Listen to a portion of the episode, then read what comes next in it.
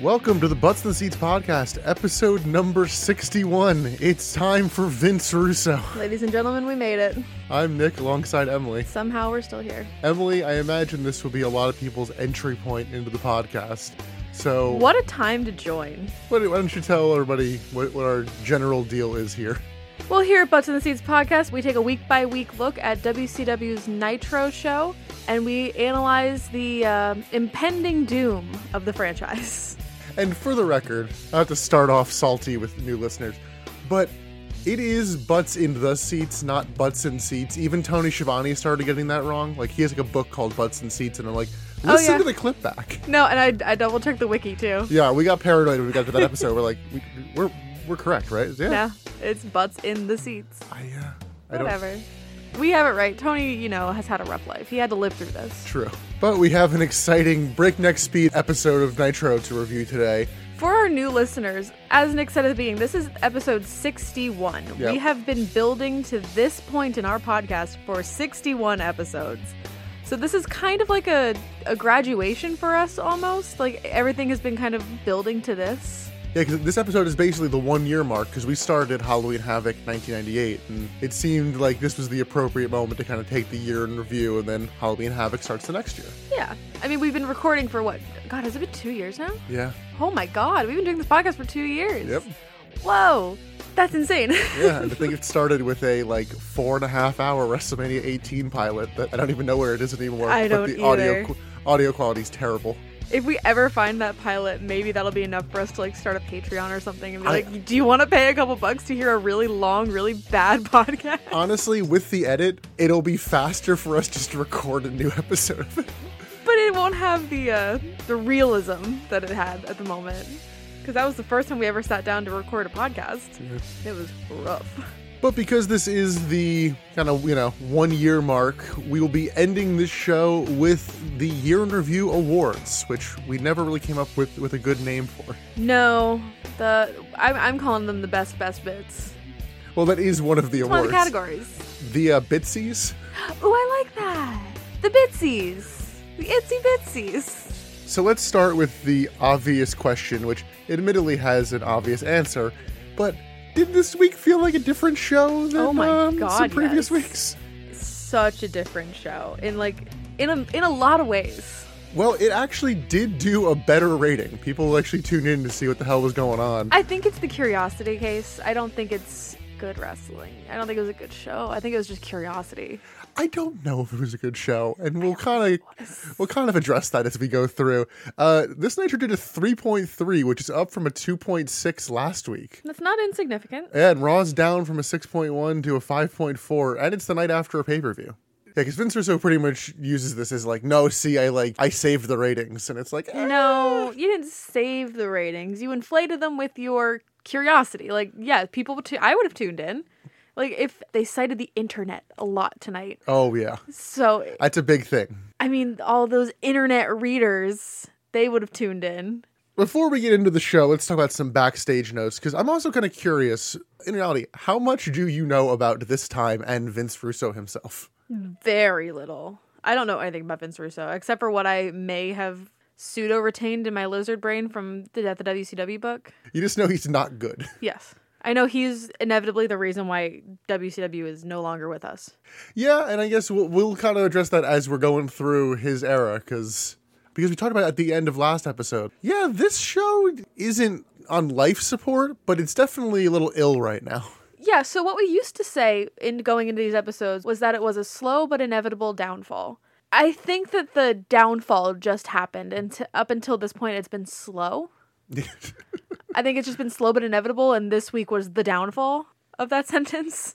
Do you know why Russo came to, to WCW? not entirely. I know it has something to do with Bischoff, has something to do with Russo being fired from WWF. He was not fired. He left on his own accord. He quit. Oof. Do you know why he quit? No. SmackDown. Vince McMahon had them create SmackDown and went, cool, I'm going to pay you the same amount of money, even though now you're writing two shows. Oh, okay. Well, that's valid. And Vince Russo's like, okay, well, I want to get paid more. I'd also like, you know, a contract for some job security.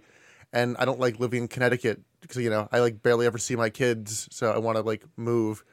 And in typical Vince McMahon fashion, he goes, well, you have enough money to hire a nanny. they quit over over you know a weekend, and that was that. Okay, yeah, I mean that's not Vince Russo is not wrong in that. That's absolutely incredibly valid. If you're doing two jobs, you should get paid double and you should have some job security and you should be able to see your family. All of those things are incredibly valid. Yeah, Fuck. but he has a lot of ideas and plans about what he wants to do with the show, Oh, sure. and um, they mostly don't involve Hulk Hogan, who is not here tonight, in trying to work the internet dirt sheets. They're like, oh, Ho- Hogan stormed out of a meeting. Okay. Yeah, and then I guess just no shit because they didn't really talk about him that much No, at so all. you were you were telling me that this is something that the internet readers would know and none of the actual like just TV watchers would understand, but this is a worked shoot, brother. Yeah. And Hogan's pissed at Russo. yeah, Okay. but I think all the other uh, kind of backstage notes I have are related to segments. So, Emily, do you want to get into this? Are you ready to experience this I again? feel like I need to go shotgun a Red Bull to have enough energy to get through this. so today's episode is on the October eighteenth, nineteen ninety nine, Monday Nitro, live from Philadelphia, Pennsylvania, in the Philly Spectrum. And we start backstage. Get used to that word. Oh my god. So leading up to this, we were like, I think especially me, I said, "Man, this would be a good backstage segment. We should really have more backstage segments. If only this was backstage." I Fuck. Wait, I was no, go back. unprepared. I was unprepared for what all those wishes would truly mean. But backstage, a limo arrives. It's Sid in a very big suit with lawyers. I kind of assumed at the time, and I was correct in assuming that. Just a whole bunch of guys in suits piling out of the limo. We then go to the Nitro opening, get the opening pyro, and it's Bobby Heenan and Tony Schiavone on commentary, but they only check in verbally because we're going right into our first match. It is Juventud Guerrera versus Evan Courageous, Yeah, no fanfare here.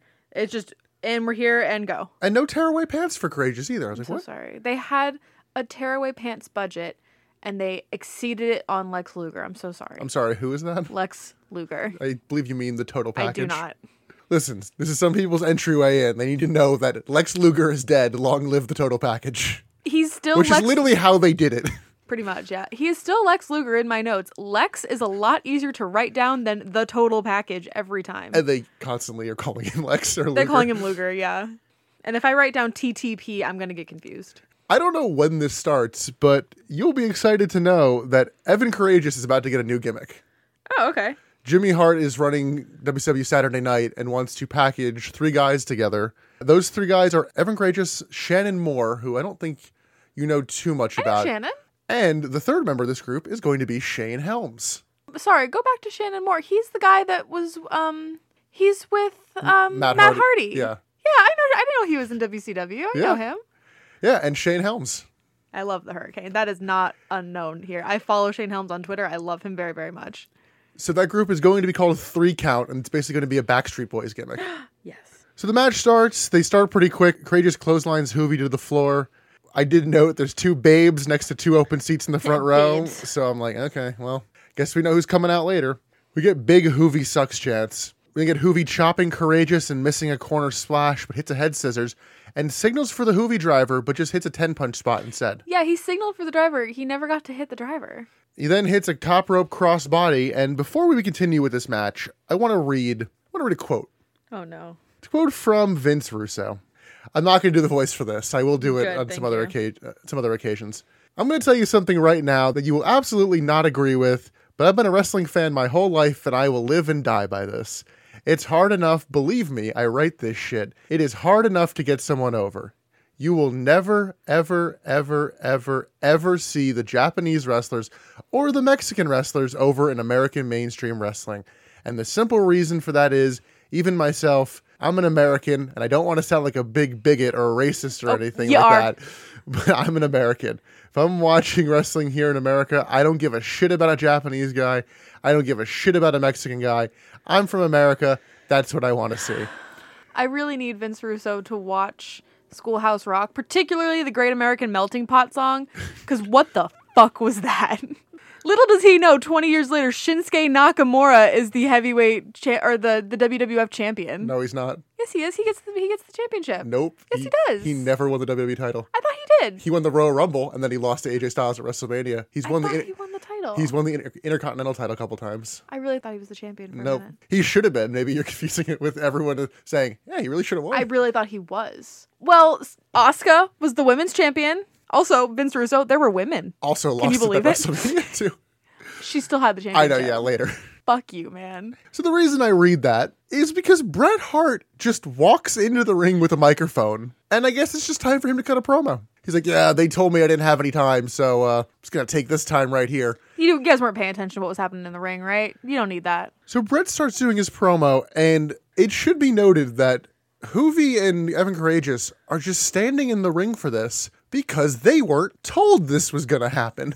I'm not even surprised. They're there this whole segment. They don't really like leave or know what to do, and it's just like, oh, okay. Like it looked like they were waiting for Brett to finish and then be like, uh, "Do we finish? Do we continue our match?" I think you were waiting for that too. I was, yeah. So Brett says he came to WCW to fight Hulk Hogan and win the title, but he's only been lied to and complains about backstage politics. Sting's music hits, and it's like, yeah, everyone's still here. Sting with, with a bad shirt and bad hair for this segment. Yeah, it's not a good look for him. He talks on the stage and tells Brett that promises do not come true in this business. That's true. He also says that Brett's legacy is right here and, and does a suck it chant, which I don't know if that was meant to be like Shawn Michaels basically killed your legacy or him just telling him to suck it. oh, I think it's I got your legacy right here, brother. Your legacy is my dick. He also says that everyone has been screwed, so basically stop complaining. he offers Brett a title match tonight. I'm like, cool, cool, but why? There's never really a reason given for why. There's really not. And also, fuck the match that was happening. I guess yeah. fuck that. Sting then closes it out by saying, "It's showtime, folks." Okay. Which is not a, a That is line to end. not a a promo. good line, period. It's a bad line for who Sting is as a wrestler. It's a bad line to finish any promo on. It doesn't have the weight that he seems to think that it has. It's just a bad gimmick. Yeah, It's s- bad. Sting, not a good promo. He's, he has potential to be a good promo, though. It's showtime, folks. Not a good line. What about being back and being back in black? I think that's better. I do think that one is better. It's dumb, but it's better You than can't it's use that every showtime, week. folks. it can be showtime every week. You can't be back every week. Then he needs to start his promos Look, y- with you're "It's not showtime. you're not folks." Edge in 2022 who's had about four returns this year so far. He's gonna But do I'm another one hyped soon. every time. Did you see him return on the stairs during the last pay per view with the smoke? Amazing. I think he was already back before that. Whatever, it was a good entrance. Who cares? and He came back for that feud, and now he's been written off again. So he's gonna do an- another return soon. I'll probably be hyped for that one. So Brett leaves the ring, and Courageous and Hoovy are just standing there. But instead, we go to commentary. Never mind that match. Never mind that shit. Here comes Mike Tanay. Yeah. So Tony notes that it's Vince Russo and Ed Ferrara's first show, and they actually hype up some matches for like coming up later in the show. I'm like, good. Yeah, that, as they should. One of those matches is Medusa and Mona, aka Molly Holly, competing in a New York evening gown match. Remember, we're in Philadelphia, not New York. I think this was meant to be like a reference to WWE Yeah? or to Vince Russo because he's from New York. I don't know which, but That also bothers me so much with Vince Russo's comments about all of his fucking bigotry and racism. He's from New York, which is arguably the most diverse city in the continental United States. What? so commentary throws to Mike Tenay, but then have to do an ad read first, and then it goes to Mike Tenay. Tenay tries to interview Sid, but Sid declines to comment on advice of counsel. And Well, then, he starts to go off, and then his lawyers are like, no, no, no, no, oh, chill. no. no comment. So also backstage, Goldberg arrives. Cool. Back from commercials, Sid and his lawyers chat about the spear last week, and that's it for that little segment. Let's go to our n- second match of the night because there are a lot of matches on this show. Oh my God. Especially in this first hour. It is Vampiro versus the Disco Inferno, who's the Cruiserweight champion. Vampiro comes out in an ICP jacket, and this match is heel versus heel. Also, kind of get used to that because Emily has historically had a hard time with deciphering heels and faces. That's only going to get worse because, according to Vince Russo, there's no such thing as heels and faces. Do we agree on that? Everyone shades of gray. We agree on that. Me and Vince, we connect on one thing. The problem is, there at least needs to be character consistency. Oh, well. We then get the Rage and Cajun, Lash LaRue, coming out to do commentary, and his accent. I had to look up because I'm like, this comes off bad, but maybe I'm just not from that area. traditionally Cajun accents are very hard to understand if you're not from the area. Like they have a little they have a lot of French influence. There's a lot of like Exactly. words This- and this- phrases that this are didn't used seem like only that. in you know the Cajun dialect. This is not Cajun. You where'd you say that he ended up being from? Alabama. Yeah, he's I mean, just not- Southern, Not, terribly far, I think, but but the dialects are incredibly different. yeah. incredibly. So if you're saying you're from Baton Rouge and you're from Mobile, Alabama, it's very different. When Lash comes out, Disco gets distracted. Vampiro kicks him and then hits a mule kick. Vampiro misses a dive from the top rope. Disco hits a last dance, aka a stunner, and gets the pin. That's it, This was a two minute match. if that. Post match, Lash LaRue attacks Disco and poses with the title to Booze, which that's not a good sign because he's supposed to be a face. Wouldn't know. Did you know this match was supposed to go 15 minutes? No, why? Wh- wh- Why was it supposed to go 15 minutes or why only go two? Both. They went to the ring ready to do 15 minutes. Uh-huh. Once they were in the ring, it got changed to two minutes. How did they communicate that? The referee. What the fuck? Vampiro is currently g- undergoing a contract dispute. Oh, so they just they they realized that he didn't have like contracted time while he was in the ring? No, no, no. He has contracted time. This is, you don't want to sign your contract. Okay, fuck you. I feel bad for uh, for Disco. He got paid. you get, still. you, you- you don't get paid by the minute. Still. They're negotiating some sort of either like renewal or, or pay discrepancy or something. And speaking of contracts, a bunch of wrestlers, including somebody on this show, were like half released. Okay, cool. We're gonna let you go, but we're still gonna have you wrestle. We're just gonna pay you like five hundred bucks per appearance. Oh. Because one of the people who got offered that, who actually just got released, we haven't seen him in months, was Hack. Oh, they released him. Well, I he- thought they released him a long time ago. he got hurt, so we haven't seen him Yeah. since the, the the junkyard invitational. oh god. But they're like, hey, we want god, you. that feels like a year ago. yeah, it's like, hey, we want. It might have been in our time. Hey, we want you to wrestle for us, but we're barely going to pay you anything. And he's like, no, Fair. I'm not going to do that. Good for him. And is this when he goes to WWF? Or does he wait for a while? Oh, he's going to WWF he in- did. until 2006. Oh shit. Uh, he goes back to ECW. Until it dies. Yeah, and then he just. I think nobody does in the meantime. Then Mm-hmm. let's go backstage. Larry Sabisco is there interviewing Goldberg. So here's my thing. As soon as I like Mike Tanay, I was like, yeah, yeah, whatever. As soon as Larry Zabisco came on screen, I got very worried for Gene. Well, Gene just apparently signed a new contract. But for what? I don't know. They took his job. Everything that Mike Tanay and Larry Zabisco are doing backstage, that's what Gene does in the ring. And I don't think they plugged the hotline. They did not. Wh- I, I was very concerned for Gene's job security. Larry's interviewing Goldberg. Goldberg just doesn't seem concerned about the spear last week and just like, yeah, I'm still getting my match. It's like, no, like right now, y- you're potentially not. You need to be worried about this. Eh, he's fine. This is the most of the backstage we've ever seen. Yes. and it continues. Like we get a whole. If I wanted to like build out a blueprint, I probably could. We then get another video package for Seven. Yeah, a child's playing in his room and Seven visits his, his bedroom again. I still don't get the creepy pedophilic vibe. I think it's just a strange man floating down from the sky, but kind of asking to be invited in, into a child's bedroom. I don't get pedophile. I get horror movie. Okay. I get like That, that's what they're going I get for. monster under the bed. okay. Like I'm not getting pedophile. I asked you to keep an eye out for who you think that is. You still don't know. Oh, he's got a mask that covers his entire it's fa- face. it's face paint. Is it really? It looked Yeah. like a plastic mask. It's face paint. I mean, it looks like Kane, but It is not gay. is it fucking Brian Adams? Is it somebody No. from the NWO Black and White? No, is it's- it somebody that I don't know their name? No, it's someone you know. It's somebody who is- you've Is it not. someone that you think I know the name of, but I probably don't? oh, it's someone you absolutely know. But Oh, God. we- we'll see them, you know, in the upcoming weeks.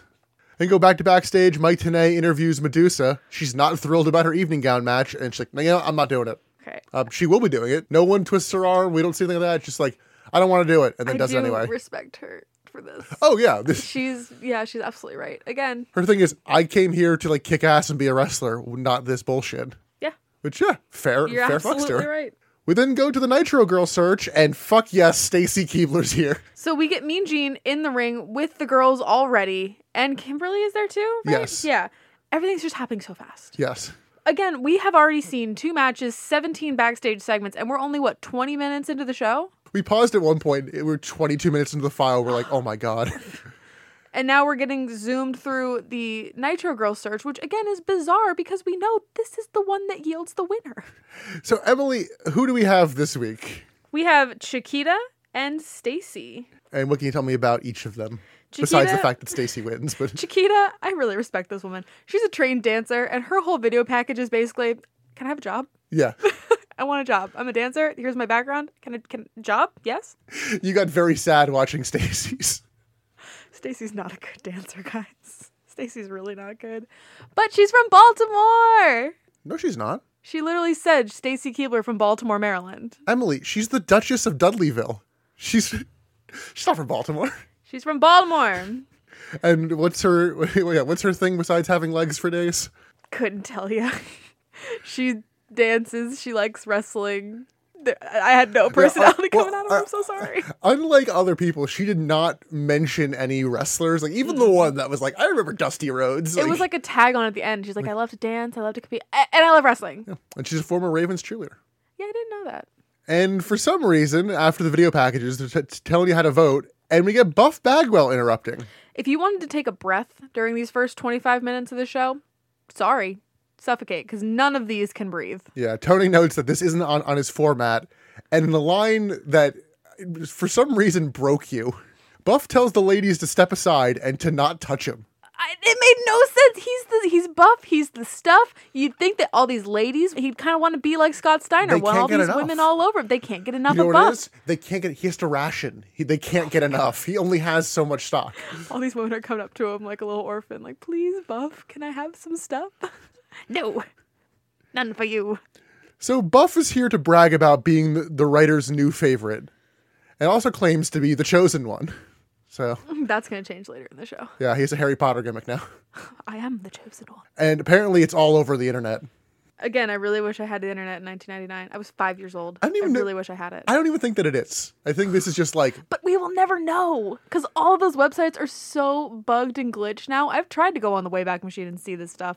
You can't really see anything because everything is just gone. so. Buff tells Gene to step aside, and he's going to shine because it's all in the stroke. It just sounds phallic. Oh, it is. Oh, okay. It's it's meant to be both. Okay. Because that's a whole thing later. Like, you want to talk about stroke? I'm like, are you talking about your penises? yeah, it's it's a it's a mix of double entendre and actually having backstage power, influence or whatever. Inadvertently, this does actually really set up something later. it But does. Good storytelling, I guess. yeah, we'll uh we'll see Buff a little later on in a much different mood. Then go backstage. Oh my Take a god. shot every time we say backstage. Take a deep. No, don't. You'll die. Larry interviews Mona, and Mona's like, "Yeah, I mean, I'm fine with the match. I'm used to wrestling in an evening gown, which I mean, fair. She has the advantage. I mean, yeah. She's always in an evening gown. Yeah, she's like, I'm up for the match. like, okay. Yeah. Good for her. Additionally, backstage, Kimberly is looking for David Flair. Why? I don't know. Let's stay backstage. Sid questions his lawyers about like, what do you do? And like, so I'm paying you this much an hour, and then all right, so what do you two do? And that's a separate charge. Like- and then we see Goldberg taping up his wrists in a separate room. So many backstage segments. Let's go to a tag team title match. It's Harlem Heat versus Rey Mysterio and Conan of the Filthy Animals. Conan does his Spanglish promo and actually remembers to say rowdy rowdy twice this time. Yes, he does it correctly. Booker T and Stevie Ray come out, and Booker has new gear. He's now in trunks. I don't like it. No? No, I don't like the trunks looks, the undies. I don't like the undies on anybody really, because it's just too much leg. I don't want to see that much man leg. I don't like it. Put your pants on. Booker and Ray start, and I'm like, and then immediately Stevie Ray tags in. I'm like, oh. Literally, those two noises he made were in real time. He did that. Stevie overpowers Ray, and then Ray does his fake 619 for no reason. Like, he literally stops, run towards the rope, and does like a whole spin. And I'm like, why? And It's basically the spinneroonie, but worse. yeah, Stevie clotheslines him to the floor. Good. We then get Billy Kidman, Eddie Guerrero, and Tori Wilson in a mink coat. Just Tori in the mink coat, not all three in one Can you coat. imagine? Oh, I, I was I was saying like on each other's shoulders, just in Oh. one big coat. Yes. They come out to ringside and completely derail commentary. Yeah. Kidman calls out Tony Schiavone for being a horn dog, basically. And Tony just starts corpsing throughout the whole fucking does. thing. They're like, "Why aren't you calling the match? Come on!" There was some note on commentary about Tony pitching a tent. I can't remember exactly what was before and after that, but uh, Conan hits a DDT on Booker, and Ray hits a lion salt. Then get a rolling clothesline from Conan to Booker, bookend to Conan, and then a scissor kick. Kidman and Eddie just continue to taunt commentary. We then cut to the first family watching backstage. They just really don't want you to watch this match. no. Then get a bear hug to Conan. This is where Tony starts corpsing, send for the man. Harlem sidekick to Conan. Stevie hits a power slam. Ray comes in and, and, and gets thrown around. For some reason, Booker T starts brawling with Eddie Guerrero and Billy Kidman. So they're on the floor. Stevie Ray has Ray Mysterio on his shoulders. Conan trips him up, and the two just like simultaneously pin Stevie Ray and win the titles. Like I think Conan was supposed to be hidden, but it was just such, I don't know. such a mess that I'm like, I have so many half written notes for this match because like things were happening so fast I had to move on to the next thing. yeah, it, new tag team champions, the Filthy Animals. Woo! And this is the first time we're seeing Tori out publicly with Billy Kidman. Yes, which makes sense because it was broadcast on television last week. Get a clue. Yeah. But we'll see a lot more of the fucking Filthy Animals later. Yeah. Hey, by the way, do you know they're a heel? Even here, they're like kind of heel. Oh, y- they, they are heels later. You Don't forget it. Then go backstage, and for some reason, Kimberly wants to sleep with David Flair. Why? It's like DDP's out of town. I'm so lonely. And I thought that was bullshit. DDP's not on this show. I was really expecting DDP to come out and like jump David in their hotel room or something. I don't think it's happened yet, but Ready to Rumble is going to start filming soon, and he has a Ah. prominent role in that movie. So, We are gonna watch that, right? yes, when we get to that in the timeline. So she gives David Flair her room key. Then we go elsewhere backstage, and Mike Tenay interviews the Filthy Animals about winning the tag titles. I don't even know what the hell they said because we were focused on, for some reason, Stacy Keebler is like in the background of the celebration. Yeah, they're like celebrating with you know the filthy animals. They pour the cooler on the tag champs, whatever. It's great, and then they just kind of like slowly pan to the left, and you see s- very clearly Stacy Keebler is behind Tori. I'm like, Stacy, We did not see if the other girl was there. hello. I'm like, I hope Chiquita was there because that's not fair. Yeah, the first family interrupt and nothing of note is said. Nope, I was very much focused on Stacy Keebler. All right, you have a, you have a new job. I, I count this as match number four. Oh God, okay. Start keeping track of the match numbers because, This coming match was four. yes. Okay, Match number four on the night is Meng versus Hugh Morris. sorry, who? Humorous? Yeah, Just like, why would you do this? You, you, you're trying to build him up for a tag title match. Why, why feed him to Meng? because why not? Because Hugh Morris kind of sucks. I don't know. They both aren't great. So Morris hits strikes early on, but like trying to hit Bulldoze on a Zapdos, it has no effect. Wow, you got one in. I'm shocked. I'm shocked you had enough time to even think about Pokemon during the show. Well, I mean, here's the thing: Zapdos, electric type. You would think ground move, good move, but no, it's part flying, so it has an immunity. Just, just let it sit, not even. so Hugh Morris is like visibly afraid of Meng in this match. This is the gimmick. I'm moving on. Fuck your Pokemon references. Meng chops the hell out of Morris, and then the two do like boxing for some reason. Both of us were like, "Why?" It seemed like they were stalling. I think they were, because Meng chokes Morris in the corner, and then Scott Hall and Kevin Nash arrive. Hall is in a very shiny shirt. I want it so badly. Listeners of Butts in the Seats, if you can find, I'm not even asking you to buy it for me. If you can find a link to the shirt that Scott Hall is wearing, I will wear it every day of my goddamn life. I will buy it. I don't care how much it costs. Hugh Morris hits a diving elbow, and Hall and Nash are milking their entrance, and Morris has to hit a second one. Meng is suddenly up and locks in a Tongan neck grip and pins Hugh Morris for the win. Is it tongue a neck grip or death grip? I guess it's both. I thought it was a death grip. I think they alternate. It's the same thing. It's, it's it's where it grabs. Yeah, but I, I just always thought it was called tongue and death grip. I'm wondering if standards and practices occasionally is just like okay, you can't call it death or whatever. I don't know. Yeah, this was a match. Sure was. I, I don't know what you're meant to take away from it. I guess you know. Literally, the outsiders arriving. That's it. That's the point of this match. This is so the first hour of this show is not focused on wrestling. It is focused on establishing who is here. the The matches are circumstantial. Then go backstage, Sid and his lawyers are heading towards the ring, and we go to commercial. Goldberg takes note of this, which is a thing I'm fine with, but they just did it so often where it's like, hey, before we go to commercial, you know, Sid's headed towards the ring, so that's coming up. And, Yeah, like a reason to stay tuned. But they did that like eight times tonight, and I'm like, it kind of lost a little bit of its. Vince Russo does not want anyone to forget that like there is a show happening and something exciting could happen. Don't stop watching. 'cause Something might happen. Something's cool. Yeah, Don't look away. Don't look away for a second. Don't flip to their channel. Don't do it. I read something of like, do not keep a hold on for more than 15 seconds. Pretty much. So back from commercial, Sid goes to the ring. We get a shot of Hall and Nash, and in previous weeks, they were double fisting beers. Emily, what do they have this week? It's really concerning. I'm not happy about it because it becomes a whole thing later on. They're double fisting cough syrup, Yes. which is Or not. Er, is cool. Hall even drinking it? I think it's just He does Nash. later. Okay. Oh, he does later. Oh, true. He does later, but it's mostly Nash at the night. But they're trying to play it off like Kevin Nash has the sniffles or a cold or like that becomes part of the story. Like, I'm not feeling well. Give me my medicine. But he's just drinking it like it's a drink. And cough syrup in cocktails, like scissor, that's a very common thing. That's not cool. It's very, very dangerous. And for someone like Scott Hall who has a well known and well documented drinking problem to just be like doing this, not fun to watch. I don't think it was shoot cough syrup. I don't know, man. The implication is also not great. Even if it's not cough syrup, I know it's not just water. So Sid's in the ring, tells his lawyers to come out. I don't know why they couldn't enter with him. Like we're trying to cut all this fucking time off the show and to give the lawyers an entrance. Sid then shouts over Goldberg chants and he goes a very long way to say the match isn't happening and tears up the contract.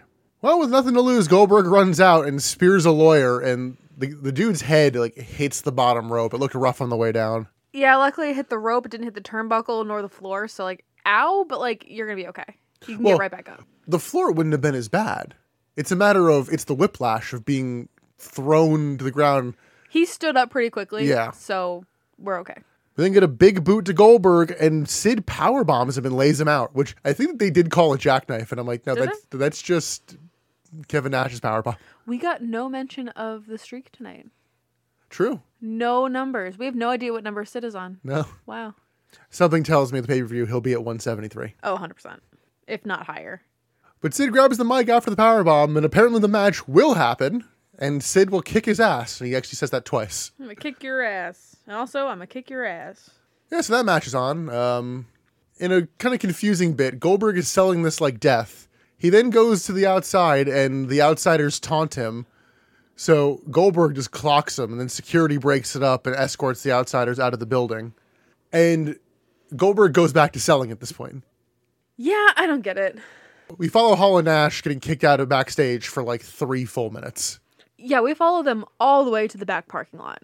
The entire way. That's why I'm saying like I could build a blueprint of the backstage area because I saw everything, every nook and cranny. Well, we'll get more of these guys in about 45 seconds. Yeah, exactly. Then go backstage. Mike Tanay Oh is my god, do we ever leave backstage? is interviewing Bret Hart, and Bret kind of notes like, "Yeah, I don't really know why um, Sting is giving me a title shot, but I'm not, I'm not looking a gift horse in the mouth." So He's like, I want Hogan. Bret says, "If he wins the title, yeah, I figure at the pay per view, I'll face I'll face Hogan." Sting interrupts, and the two brawl for like a split second until security breaks it up. In case you were missing uh, Hall and Nash, we're going back to him. Yep, they're still being kicked out. P- They pass by a forklift, and Nash is like, "This is our rent a car." This is my ride. I rented that. Still backstage, Goldberg is looking for Sid. Then we go to match number five. Correct. It is Berlin with the Wall versus Rick Steiner. Yes, because Berlin Why? will save this. why are we doing another heel versus heel? And cares? two heels you're trying to push as well. Who needs a heel face dynamic? Berlin blindsides Steiner, but it does not phase Steiner. Like that's the one thing I've learned is do not try to sneak up on Rick Steiner.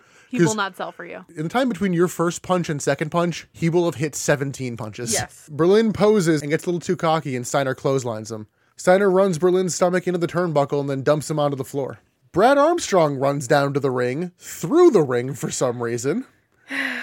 Steiner is rightfully annoyed about this and Yeah. like locks in a sleeper on Brad Armstrong. And then he hits him with a chair, doesn't he? No, the wall goes The to Wall. swing a chair at Brad Armstrong, but it's the one thing they didn't want to happen. Actually, I guess they didn't really care about this happening. don't care. Because Brad Armstrong ducks the chair shot from the wall and it hits Rick Steiner. Berlin then pins Rick Steiner and bails like up the ramp. Brad Armstrong kind of goes to console Rick Steiner, be like, "Oh, you know, you okay?" So Steiner just beats the shit out of him. I'm like, man, I'm really, really looking forward to uh, Berlin versus Brad Armstrong at the pay per view. Yeah. This is a weird match. They're all weird matches. They all make no sense. They're all so fast, and if you even try to think about them for more than 10 seconds, you've already missed the next segment. I wouldn't want to miss backstage. Hall and Nash are sneaking back in, and they pull out more cough syrup. Then go to the hotel. Kimberly gets into the elevator.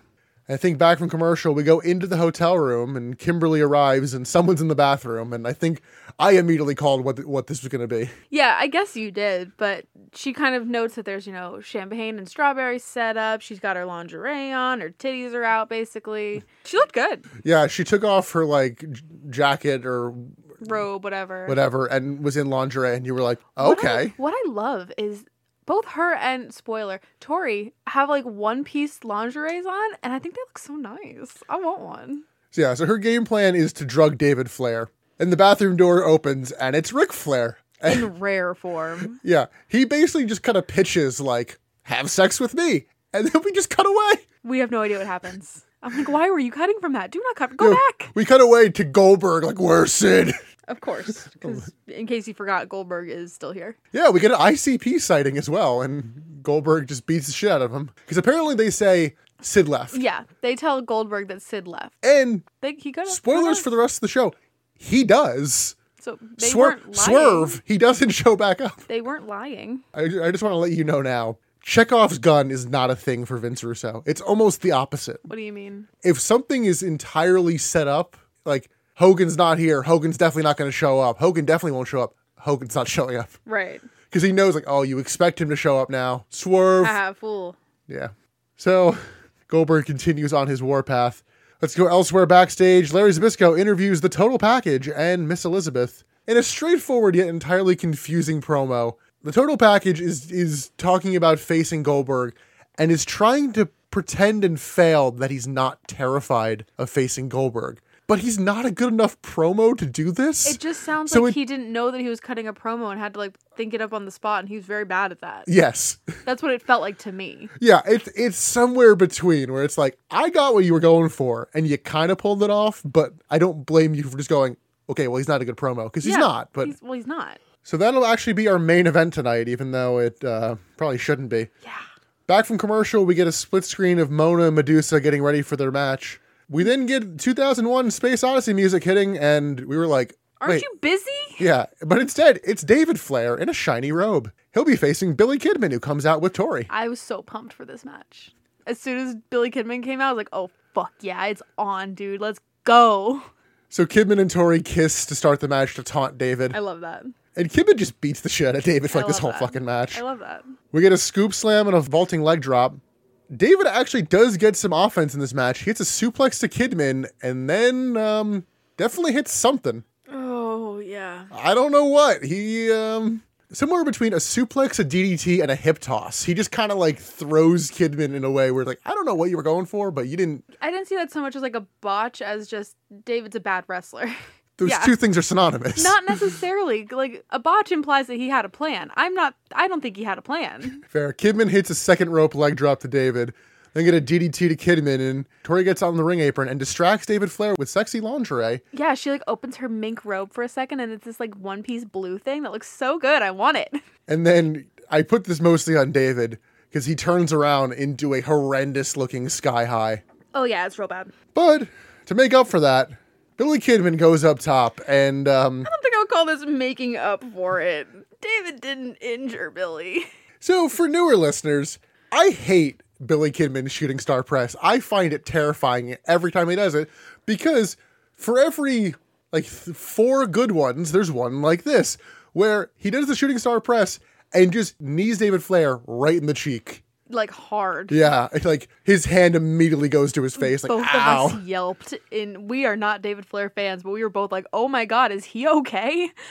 The filthy animals come out immediately after and just start dogpiling and stomping David Flair. I'm like, guys, give him a minute. Yeah. They- He just got s- fucked. Like, can we like let him breathe? Get him an ice pack and then beat him up. yeah, big heel energy on this because like he didn't do anything. No, he didn't do anything. that fact is like, David Blair did nothing wrong. Billy Kidman stole his girl Yeah, and then jumped him. and jumped him.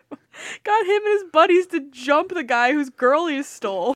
and I'm not sure, but the filthy animals theme might be dubbed because like they're Well, it's doing race. It's race theme. it, it- yeah, it, it- but that's now basically become the filthy animals Yeah. theme. But like they're doing moves and there's no like ring noise. I don't know. You noticed that more than I did. I had no notice of that. So thoughts on this match? So here's my thing. As Billy and David came down to the ring, I immediately wrote down, "Oh, best bit contender." For this for the premise, I was like, "I love this. Yes, 100%. Do it." The match was bad. It was a bad match. Yeah. Bad botches. Like it hurt. It's a hard match to watch, but like I love the idea of it. So I'm very conflicted by this match. I love that Kidman came down and gave Tori a big old smooch and then kept looking back to her and talked shit about David before the match started. I love that. Related to that case, I did think it was weird that like Man kisses his girlfriend, and commentary is like, "Whoa, hubba hubba." It's like, Yeah, Chill. because they're horn dogs. so where do you want to go next, Emily? We should check in on what uh, um Hall and Ash are doing. Okay, you know it's been five minutes. It's been it's been long enough. Whenever Hall and Nash aren't on screen, we should be asking, "Where's Hall and Nash?" yeah, you're right. They look for Goldberg and find Mean Gene, and Nash just s- straight up is like, "Want some Nyquil?" I know it's a lot, but I, I'm starting to kind of find them charming. I think this is funny. I know that like the drinking of the Nyquil is bad. Don't condone that, but them together is just funny. Yeah, I and don't we- know. they're being sneaky boys, and I think it's great. And we did continue watching the Thunder before this, and I heard you chuckle a few times at Kevin Nash commentary. I fucking hate Kevin Nash, but goddamn it, I love Kevin Nash. You hate Kevin Nash the wrestler. I love Kevin Nash the person. I think about this quite often because Nash still does a lot of um, like con appearances in 2022, Yeah. and every once in a while I think about like if I were to go meet him, what would I say to Kevin Nash? Would I be like I fucking hate you or oh my god you're amazing? What would I say? I just don't know. I think I'd have to wait for the moment. I feel like we're breezing through this, but I still, I still have three full pages of notes. My scroll just keeps I'm on on- scrolling like. I'm at like three and a half pages of seven right now. You go back from commercial. Ric Flair arrives backstage, and now it's time for Mona versus Medusa in our New York evening gown match. This is match number seven. Medusa's not wearing an evening gown.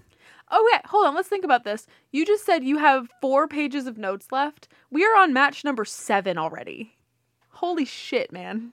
But yeah, what is Medusa wearing, Emily? Medusa is basically wearing like an athletic dress, for lack of a better term. It's like a cozy dress. It's a cloth material. She's wearing a Tommy Hilfiger dress. It's like down to her knees, basically. It's cloth. It looks very comfortable. It's I something was you would thinking wear more to, Gap like- or Old Navy, honestly. I'm pretty sure because I think I saw the red and white um, rectangle emblem Oh, on okay. her chest, and I'm, that is Tommy Hilfiger. yeah. But it just looks comfy. It just looks like an athletic dress. So this is probably our third WCW women's match on the podcast. I think. Yeah, probably. I think I think Mona and Medusa each got one, and then because they were supposed to have a match, I think at like Road Wild. Oh yeah, and then that never happened. Yeah, they just dropped it. Medusa has a bad theme. I don't even remember it, which is you know saying a lot. But I don't remember Mona's theme either. Yeah, Mona's was forgettable. Medusa's just didn't fit. It was going for a way more sexy Oh, vibe. it was and like the- whispery. Yeah. yeah, it was bad. Mona hits a snap suplex and then hit, and then a diving crossbody, and afterwards Medusa hits a snap suplex of her own. We get a double leg drop to the legs of Mona from Medusa at an interesting spot, and then a single slap. It was like oh, like like I like knocked Mona down. Like, eh. Yeah, Mona ducks a kick and the kick hits the ref. Get a bridging German suplex from Medusa, who I guess seemed to be going for a pin, but there's no pins in this. yeah, because this is about who can strip who of their dress first. Yeah, the ref was down, and the, and it's not a pinfall match. it's not so- a pinfall match. yeah. That being said, though, this is the best wrestling we've seen so far in the show. Yeah. We don't see women's matches, and the premise of this is dumb, but this is the best wrestling we've seen since the beginning of the like since the show started. Just sad. Medusa grabs a chair and hits Mona across the back. Medusa goes to the outside, fixes her top, and then yells at commentary. Th- This distracts her enough to have Mona strip her, and the ref calls for the bell. It doesn't ring, just making the end Bell of this never even more rings. awkward. And they just like slump to the back. Yeah, Medusa says that everyone can kiss her ass. I kind of respect her. I respect Medusa in this match. She's pissed that she has to do it. Yeah, And she's pissed that she lost. yeah. I mean, say what you will about the- the concept of the match, but I actually did think it helped get Medusa's character over. Oh, yeah. as much as we complained about the the bridging German kind of pin thing, you could make the case of like it's her going, yeah, I could pin her. That's what wrestling's about. That's I'm a wrestler. Um, yeah. I'm doing the wrestling. Yeah, I respect it. So let's go front stage. Oh, I'm sorry, backstage. As Sting is pacing and then heads towards the ring, and Brett is also headed towards the ring. Tell me why we had to go backstage for this. Just Tell me why. Just to tell you that that match is up next. What do we have commentary In match number eight or nine, for? Eight. it's our WCW title match, not the main event. This is like the mid event. This is like the midpoint of the show on our file. I think we're saying this is the like second hour main event. And reminder that the first hour is unopposed, and then the second two hours Raw's on. what the fuck, man? But it's Sting versus Bret Hart for the WCW title, and don't know why Br- Bret comes out from the side for some reason. Doesn't go down the main the main stage. Doesn't feel like going up the stairs. Brett starts aggressive, and the two brawl around ringside. Brett works over the legs and stomach of Sting, but Sting hits a scoop slam and a run- running splash. They go back outside, and Sting chokes Brett with a camera cable. Britt gets his knees up for a Vader bomb from Sting, and Brett hits a DDT. You know what we haven't said in a while? DQ? Like the choking? Is that DQ? He actually let up within five seconds, so I guess. Still. we get a swinging neck breaker and a leg drop from Brett, and then he hits a, a suplex, but gets whipped hard afterwards into the turnbuckles, and Sting hits a Stinger splash. Sting pulls Brett crotch first into the ring post twice, and back in the ring, Brett starts getting fired up, but Sting hits a knee to the gut and then an elbow drop. Sting rakes the eyes, hits an atomic drop, and goes for a drop kick, but Brett stops short and hits elbows on Sting. Brett hits a pile driver, but Sting kicks out. I think Brett always wants it to be a more dramatic near fall. Yeah. Like he doesn't pin anybody with that. no, never has. You just need to pin some lower level guys with it. Yeah. So commentary also took this opportunity to talk about other stuff that was going on backstage. And they bring up, you know, Goldberg looking for Sid. How can there be anything else going on backstage? We've seen everything. You're fucking right. But they're recapping basically what we saw. So they're talking about how um, Goldberg's looking for Sid, and the ICP tell Goldberg that Sid left. And Tony just can't wrap his head around that. Tony just says, Why would the clowns lie to Goldberg? To which Bobby responds, Well, why are they clowns? Like, these are the good questions. Bobby's got the good questions tonight. I don't get to hear a lot of commentary for the show because, again, so much is happening. Yeah. You don't really have enough brain space to focus on more than what your eyes can see. But when I hear commentary, I do love them. They really grew on me over the last year. So in a spot that's a problem for most Bret Hart matches, Brett grabs Sting's legs and spreads them and then just stomps them. And like the entire crowd was like, sharpshooter? Ooh, no. Yeah, never. Well, no, not never. It's always the crotch stomp, though. He does the crotch stomp before the sharpshooter, like, often. Well, he also does the spread the legs and headbutt to the stomach. That too, yeah. The thing is, like 30 seconds later, it's like, all right, I'm putting Sting in the sharpshooter. Yeah. But Sting gets the ropes. Get a backbreaker to Sting, and Sting pokes Brett's eyes during the pin attempt. Sting tries for a suplex, but his back gives out, and Brett lands on top of him. Brett turns his sleeper into a back suplex and gets his knees up for a top rope splash, and then Miss Elizabeth comes out. Get a Russian leg sweep from Brett, followed by a Brett's rope elbow drop, and then we get the total package coming down to the ring w- with the baseball bat. Who? The total package. That- that is now his legal name. I know. Show me the documentation. Liz distracts the ref as Brett tries to fight off both men, but Package hits him in the shin with the baseball bat. Package. For what it's worth, Kevin Nash did call him Package multiple times on commentary at, uh, Oh, yeah, on he, Thunder. he's a, s- a consummate professional. As am I. We get a Scorpion Deathlock to Brett, and Brett immediately taps, which I was fine with. It's one of those kind of like one, y- your leg is killing you. Two, Yeah. live to fight another day kind of thing. Yeah. So Sting wins, still WWE champion. I thought this was a g- good match. It was. It was definitely a good match. Do you think that Brett will demand a rematch, though? Because he knows that it was interfered? I mean, I assume so. I mean, he also kind of seems next up for, you know, the main event scene. Yeah. I think I would like this match more if it wasn't so close to the Bret Hart Chris Benoit match because I'm like Right. still riding the high from that. And frankly, we're stockpiling episodes right now, so we watched that one more recently than um, Like less than a week ago. yeah than than the release schedule would imply. But no, this this was somewhere between a good match and a very good match. Oh, definitely. You know, it's Sting and Bret Hart. They're gonna do Definitely good. probably one of the best matches on the card thus far. Yeah. It's not a really, you know, high bar to clear, but So about f- 15 seconds after Brett taps, we go backstage. It's immediate cut. Rick Rick Flair finds David Flair, and uh, David tells him that Billy Kidman and his friends beat him up. basically David is tattling to his dad that some guy was mean to him. That's what this was. I don't know how much of it was tattling because Rick's It's like, kinda tattling. Rick's like, we to go fucking party. What are you moping for? And he's like, well, I got beat up. So Rick says they have work to do and kind of heads somewhere because he doesn't come out to the ring for a little while. It's implied that he's going after the filthy animals. Yeah, Yeah. let's stay backstage. Hall and Nash just keep wandering. Sneaky's got to sneak. We go to commercial and we come back. They've put on luchador masks. Oh, God. And now they're looking for Senor Goldberg. Yeah, Nash is fucked up. it's funny. I'm sorry. I, it, should, it shouldn't be funny, but it's really funny. Let's go to our uh, our Vince Russo match of the night. It is Laparca versus Buff Bagwell. Apparently on Thunder, Buff turned on Laparca for some reason. Yeah, they were partnering in a tag match, and Buff just turned on him. Yeah, No, no reason why. there was a Nash line of commentary about about that match on Thunder, talking about um, the total package, not wanting to wrestle Laparca. He's afraid of skeletons. So Buff comes out looking very pouty. So pouty. We were joking that, that it's a Harry Potter gimmick now. This is the one where they all get very um, angsty. Oh, this is um Order of the Phoenix. Okay. Oh, good. That's the one I like the least, so that makes sense. you need to read the fucking book because he you think that he's pouty in the movie oh my god i'm reading the fifth book as an adult i fucking hate harry harry potter is the worst character in harry potter bar none i could go on So Buff just kind of wrestles sarcastically, is the best way I can describe his style here. yeah He spitefully arm drags Laparka and just continues to pout. He gets vaulted into the turnbuckle and then dr- and then drop toe holds Laparka into the second turnbuckle. And then he does a very sarcastic buff taunt and literally like tells Laparka to kick him. Laparka does it and, and pins him, much to commentary's surprise. Buff immediately stands up and we get a, a shot backstage of more or less the boys being like, Holy shit, Laparka beat Buff. yeah like you don't really get backstage looks at the rest of the card cheering someone on like, It was a that's kinda weird cool. it was a weird group. it was weird like norman smiley was there It was a- and, like, like- the filthy animals were there. yeah Buff then goes over to the commentary desk and says, Hey, Russo, did I do a good job for you? Who else can beat me? Maybe you want to come down here and beat me.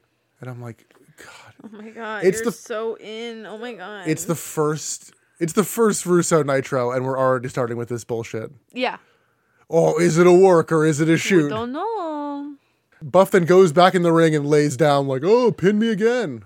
And we then get a debut. It did take me a second to know who this was because you mentioned this wrestler a lot to me just in passing, and ver- relatively recently I had to look at you and say, Nick, I don't know who that person is. I haven't seen any of this person. Well, Jeff Jarrett is here. He's here with the guitar and just smashes Buff over the head. That was um that was fun for me. Was that fun for you? Yes. That feels good for you? Yeah. I'm proud of you. Jeff grabs a mic and notes that he was on pay-per-view last night and tells Buff that he has a stroke right here and grabs his dick. What pay per view was the night before this? So yeah, we need to talk about Jeff Jarrett Oh no. because the last 24 hours have been very eventful for Mr. Jarrett. Oh no. Jeff Jarrett, f- over the past two or three months, has been feuding with China in a all women should be barefoot and pregnant. Oh no. Woman's place is in the figure four. Oh no. More or less terrorizing the women of, uh, of D- WWF. We actually saw a bit of this uh, w- in our early days of SmackDown. So, a little bit of an oversight. Jeff Jarrett's contract expired on Saturday. The pay per view was on Sunday. Yes. And so they built up this whole story of China trying to get the Intercontinental title off of Jeff Jarrett. And now Jeff's not under contract and doesn't need to wrestle on the pay per view. So he goes to Vince McMahon and says, Oh, I'll wrestle, but you are going to pay me.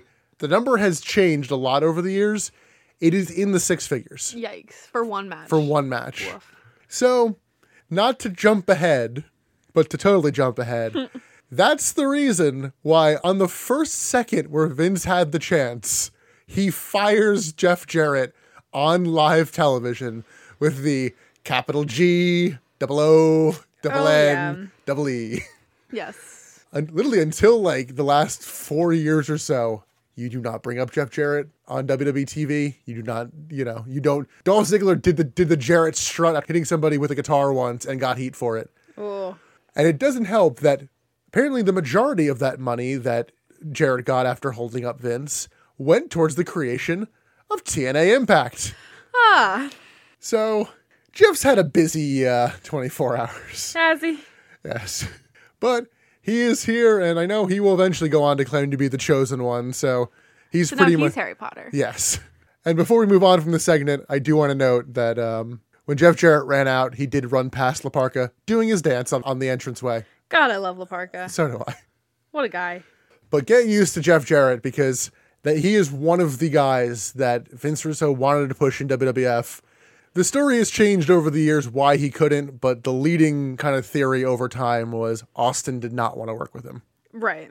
admittedly, I think Jeff Jarrett's a solid hand. I don't see him as like carry the company kind of guy. Yeah. I just realized that you've actually seen him wrestle recently. What did I see him in? Ric Flair's last match. Oh yeah, duh. Yeah. Let's continue going backstage. Security tells Hall and Nash to leave, and Nash pukes, I guess. We cut away from. And they're like, Even- yeah, n- no English, Senor Goldberg. Bleh. Emily, what match number is this? This would be match number ten. We're at ten. It is a three way dance because it is elimination style. It is Eddie Guerrero versus Chavo Guerrero versus Perry Saturn. Shane Douglas hops on commentary, and this match takes a while to start after we cut to it. We disagreed on this. In my opinion, Shane Douglas has a whole different voice this week on commentary. He he's not putting the growl in his voice, so he just No. sounds like a lad. He's not putting on his promo voice. He's just a guy. Although Tony Schiavone looks visibly annoyed that Shane Douglas is there. Like pissed, annoyed, like get away from me. I don't want anything to do with you annoyed. Like I don't blame him. His arm is in a sling though. Uh, Shane's, not Tony's. Yes, Shane does actually seem to have a shoot injury of some sort. yeah, he had surgery on his arm. Okay. So the match starts and still doesn't. Chavo im- immediately rolls up Eddie after they make a pact to team up on Perry Saturn. We get a belly to belly from Perry to Chavo. Get a Hurricane Rana and tilt to world backbreaker from Eddie. Then a T bone suplex to Eddie from Perry. Perry follows that up with a lion salt to Eddie's legs. He's like, man, you kind of just missed. It looked good though. Like I like the Yeah. I like the look of the lion salt. Now, this is an elimination match, and for some reason, they're breaking up pins Yes, a lot. a lot. On commentary, Shane Douglas calls Eddie and Chavo brothers, and no one corrects him. No one corrects him. They are not brothers. No, they are uncle and uncle nephew. and nephew. Just because they're close in age doesn't mean they're brothers. Yeah, you know, Horace Hogan and Hulk Hogan brothers. Well, I guess they are in a different way because everyone's Hogan's brother. Ex- everyone's Hogan's brother, brother. But never forget that Horace is Hulk's dead brother's son. We will never forget that. We got a Northern Lights suplex from Chavo to Perry, but Eddie breaks up the pin. Why? Eddie suplexes Chavo to the floor, and Perry Saturn hits a sidekick to Eddie. Perry starts working over Eddie's arm and throws Eddie onto the ropes in a rough looking spot. Perry goes up top and dives onto Chavo on the floor.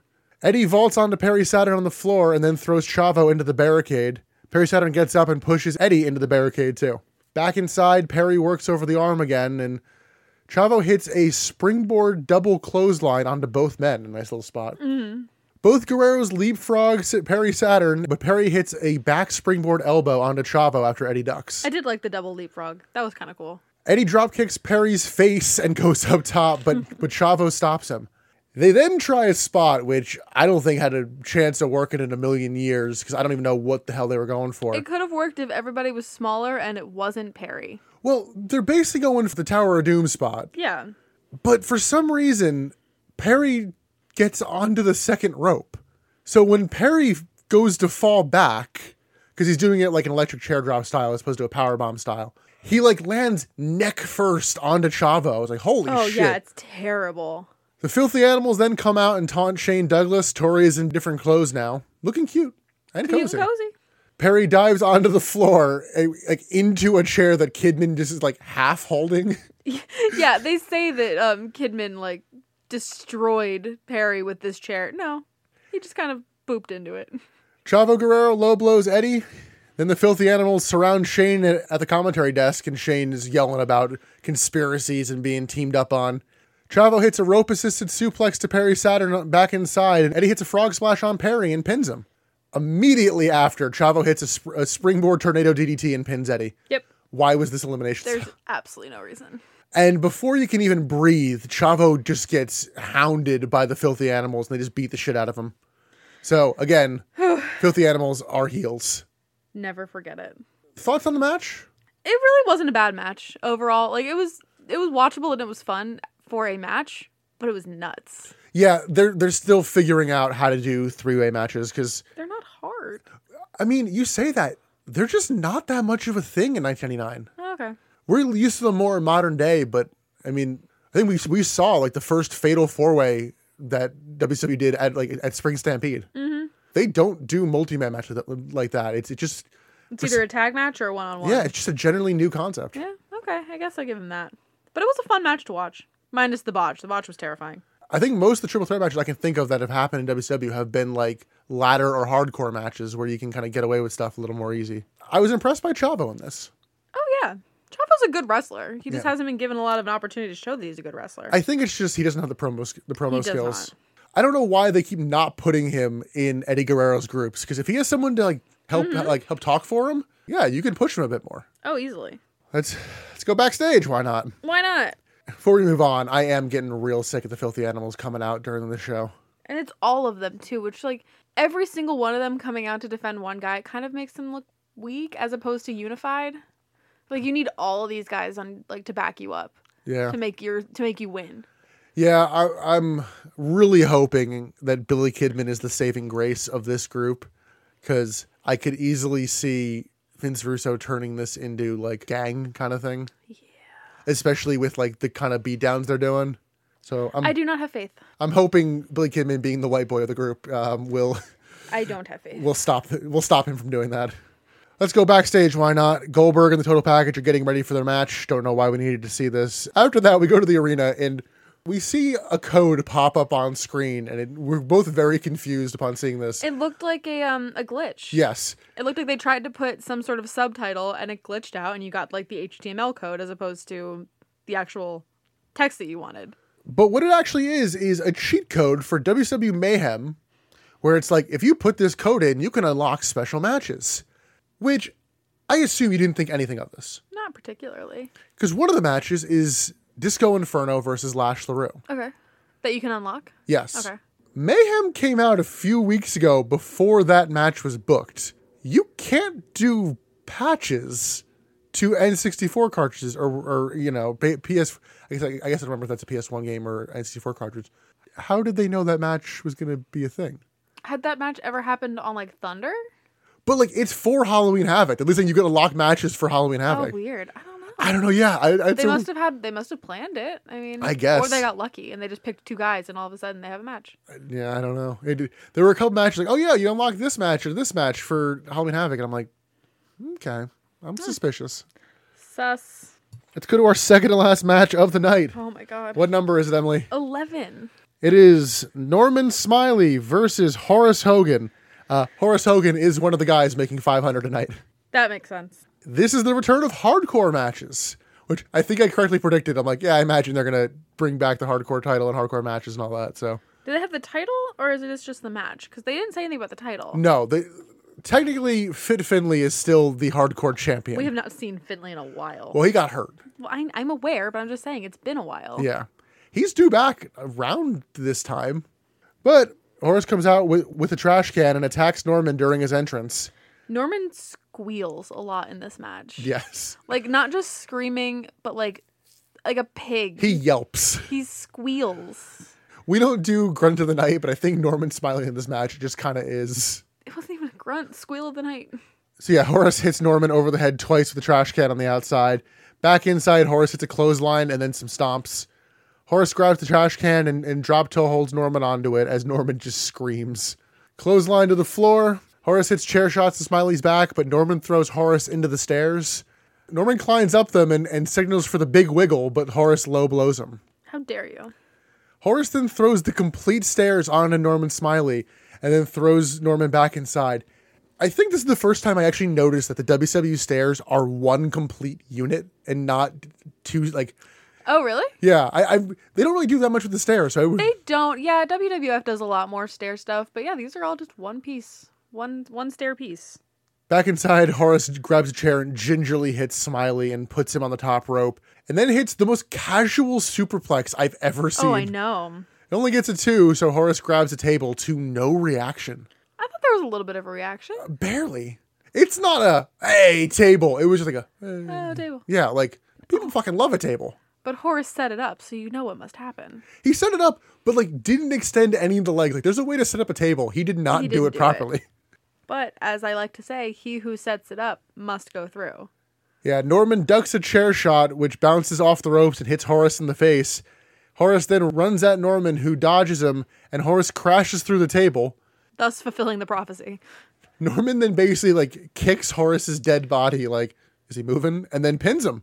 Norman gets the win and celebrates by doing the big wiggle. Love it. You seemed very upset that he doesn't change hands during the big wiggle. I feel like I feel like y- your smacking would be more efficient if you changed hands, as opposed to the, as opposed to the, the short arm kind of backhand. I, I can't commentate on that. I wouldn't know. I could be wrong, but it seems like they're going to be setting up Norman for a gimmick of just like winning hardcore matches as as like a fluke. Which could be fun. Yeah, Yeah, I could be into that. yeah. Before we kind of move on, I will say like pretty much all the matches outside of the first one, which didn't finish, did feel like they had at least a little bit of a purpose. Yeah. definitely after the quote unquote first hour of Nitro, things did get better too. Yeah, like even the ones that kind of started, like, why is this happening? Like Berlin and Rick Steiner, like, okay, well, Brad Armstrong comes out. Like, look, it, it didn't succeed in what it was trying for, but at least was trying for something. Right. Which is the one thing I think everybody kind of gives Vince Russo credit for is trying to give everyone a story. Okay. It's not always a good story. But you have a story. Yeah. Okay. I'll take that.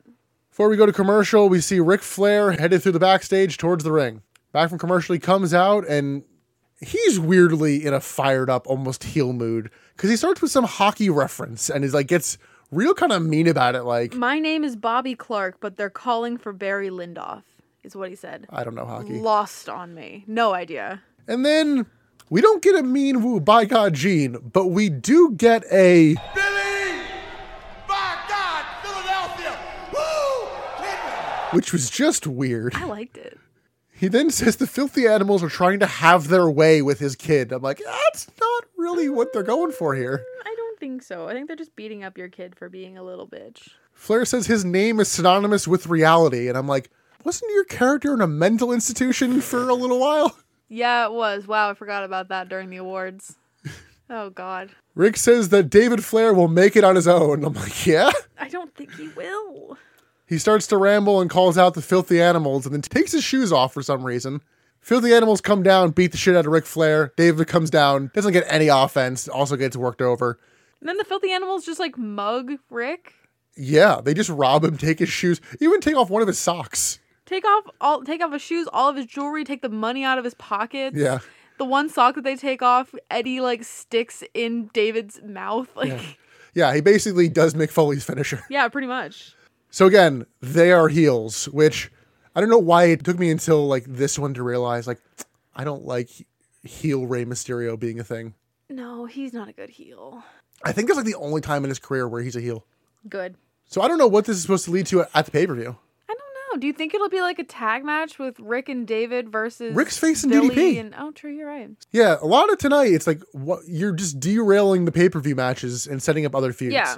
Like I know you weren't supposed to start till next Monday, but you're really um you're really kind of killing this upcoming pay per view. You're coming in hot, but um, not good hot. Like burn it all down hot. Let's go backstage one last time.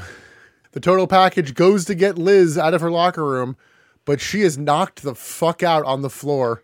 Face down, not moving. And next to her is a broken guitar. Who could it have been? We then get our main event. It is Goldberg versus the total package, and we have 10 minutes left, so we get the full Goldberg We entrance. do. This is a lot of time left for a uh, a WCW match. Well, apparently they're still out of time because no tearaway closed for the total package, and No. the two start brawling on the ramp. We get big Goldberg chance. He throws the total package around ringside. In the ring, package hits a suplex, but Goldberg gets right up. Big sidekick from Goldberg, and he keeps beating down the total package. Underhook suplex from Goldberg, but then he misses a spear and gets stomped. Bobby notes that, that the total package has held every title imaginable. Is that true? If you take the term held literally, Like had it in his hand. because he never won the WWF title. He celebrated like he won it. He once did an entrance with it where he like took the belt and was like, by the way, as a face, and was like, look at me. Look at me. I am the champion. Yeah, never won the, the WWF title. Clothesline to Goldberg as, as it gets worked over. And I just noticed now, I don't know when it was, not important to the show, but Hall and Nash's babes are still in the, in the front row. And one of them is now wearing a jacket. It got they got chilly. Only one of them, though. The other one's still wearing. She's chilly. Goldberg starts no selling, gets fired up. He hits a shoulder block and then an Oklahoma slam. Then we get a ref bump. Refs are glass. Hall and Nash appear on the stage, and Nash just passes out on the stage. He immediately lays down. Hall just looks at him and chugs the Nyquil. That's what that, that's what that led to. That that's it. Yeah. Sting then runs out with a baseball bat and hits Goldberg across the back. Bret Hart then comes out to ringside and attacks Sting and takes the bat. It's starting to feel like an act one finale of a musical where everybody who you've just seen all comes together for one moment. Except Sid, he's not. He's Except for Sid. I was really expecting Sid. Brett ends up breaking the baseball bat across the ring post when Sting ducks. The ref comes to to see Brett and Sting in the ring and Brett putting Sting in the sharpshooter. He's fine with this. Neither of these men are actually in this match. Nope. At this point, someone has thrown soda into the ring earlier, and Yeah, it's a like- big stain. Yeah, they didn't leave. It wasn't an empty cup. It was like half full. There was Total Package breaks that up and starts to put Brett in the torture rack, but gets speared by Goldberg. Then get the jackhammer and the pin. Goldberg wins. This was a good win for Goldberg. Messy finish, but I'm usually expecting the worst with uh, Lex Luger matches, and I yeah. Yeah. So this was better than I thought it was going to be. What a fucking show. I have no idea what to make of this. Oh my god. I had to watch this in two installments because it was exhausting after the first hour. Yeah, I stuck through and I needed multiple cups of coffee just to like. Oh my god. Nick doesn't even drink coffee, and the fact that he made more than one cup is like, whoa. There was screwball in it. I don't know what I was expecting from the first Russo show. This was not it. I Yeah. was expecting more silly fuckery, new silly titles, more things on a pole matches. This just felt so fast that you couldn't really hold on to anything that was happening. So like his it felt like his whole goal with this was get through it, nobody remember it. Cuz you didn't have a chance to remember anything. Yeah, that's kind of his style. Ugh. Would you give this show a thumbs up or a thumbs down? Honestly, I don't know. yeah, I think I I am in think the I'd same give it a spot. thumbs neutral because I feel like this is something that wrestling fans should watch. Yeah. Because it's a piece of history and it's nuts. I don't know what happens on it, but I keep getting recommended for people talking about the next Nitro, and I'm like, oh no, what happens on that show? Oh no. But let's move into our, our little closing bit. It is best bit and MVP. For And this show, and then we'll go into our awards. yes, and just as a little catch me up if you're new to the show, we don't really do match of the night because we'll do nitros, and it's not always necessarily a match. So, our show is called Butts in the Seats, acronym B I T S. So, we do a best bit. Emily, what was your best bit for this show? These were both very hard to find. I gave it to the women's match because like it was different and it was good. And I it made me like respect the character of Medusa, which is like a no small feat. You're going with the New York evening gown match. I'm going with the New York evening gown match.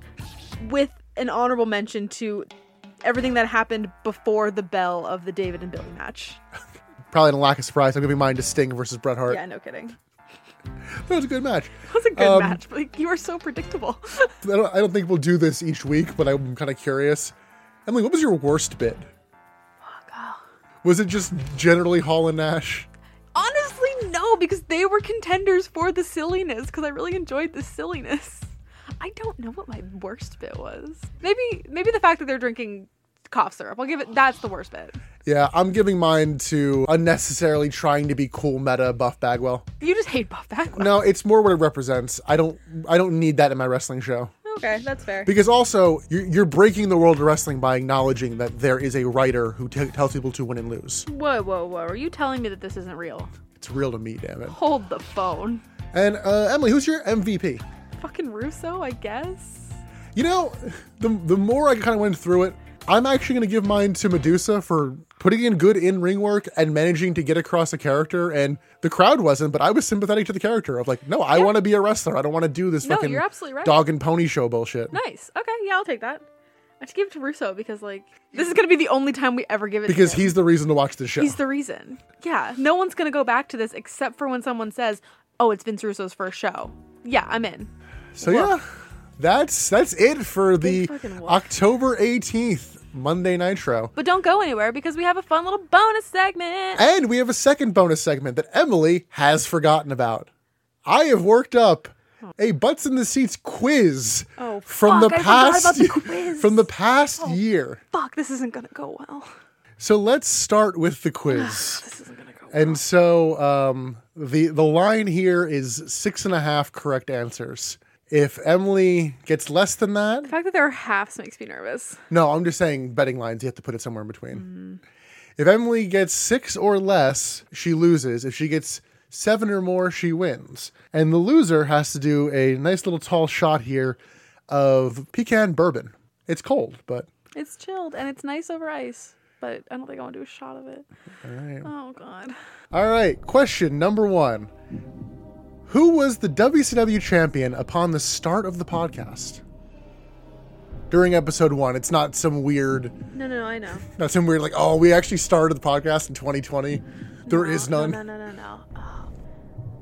I'm gonna go with Sting. Incorrect. Oh, I thought that was one of the layups. Oh no, I told you this was not gonna go well. it was Goldberg.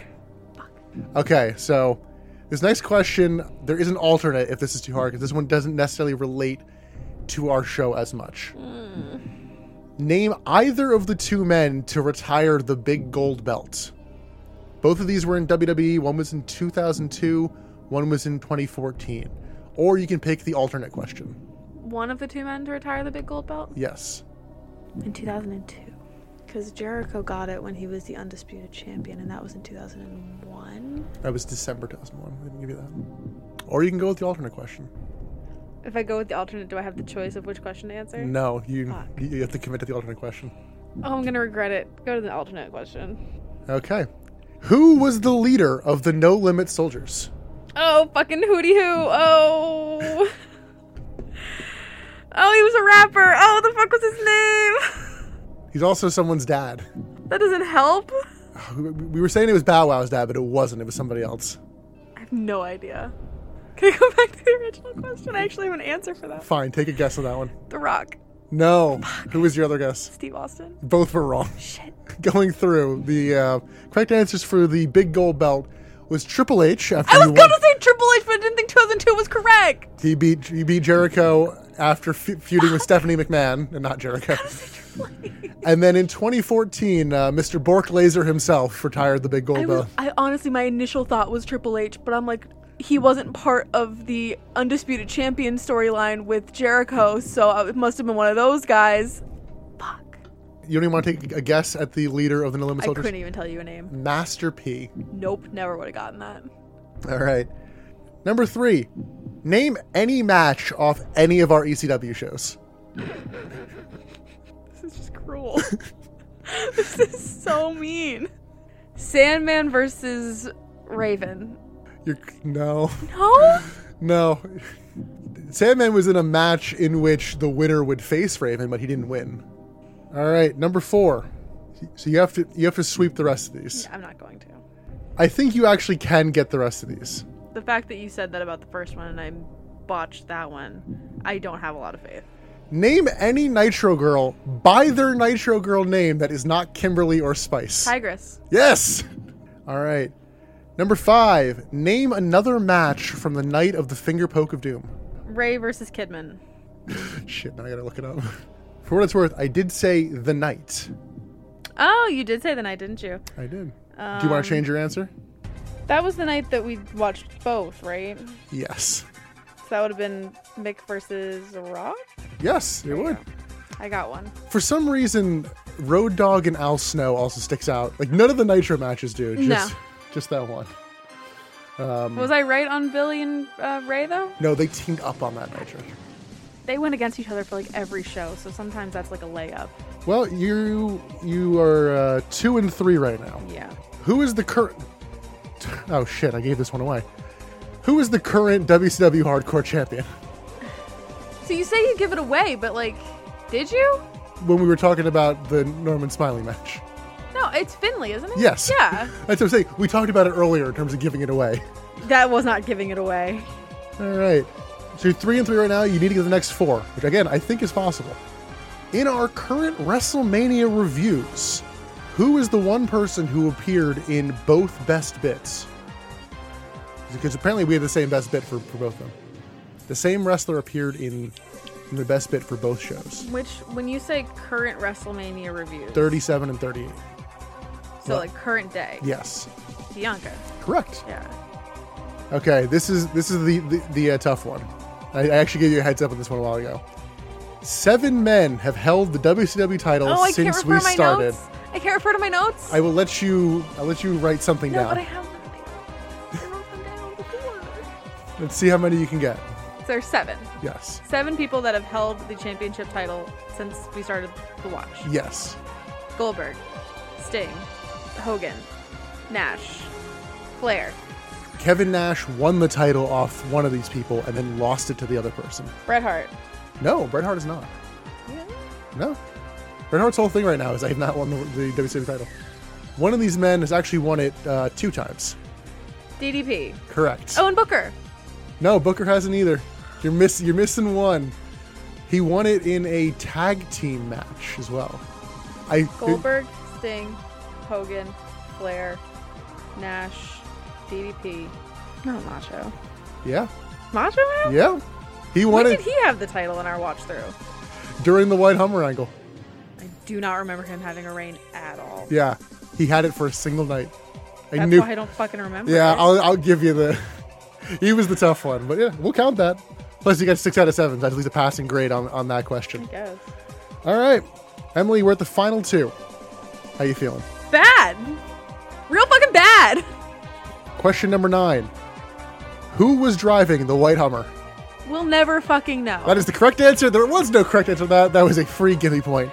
And for the shot, Emily, does Vince Russo become a champion in WCW? I'm gonna say yes. you are correct, Emily. You have gotten seven correct.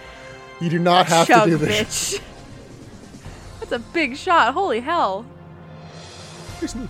Oh, good. Rocky start there, but I think I accidentally backloaded that to be a little easier. The first question, you were like, "Oh, I thought that was a gimme." I'm like, "Well, I'm screwed." All right, with that out of the way. Good lord, that took seven years off my life. let's go into the bitsies. The Bitsies. All right, so let's start with best on interviews. Ooh, okay.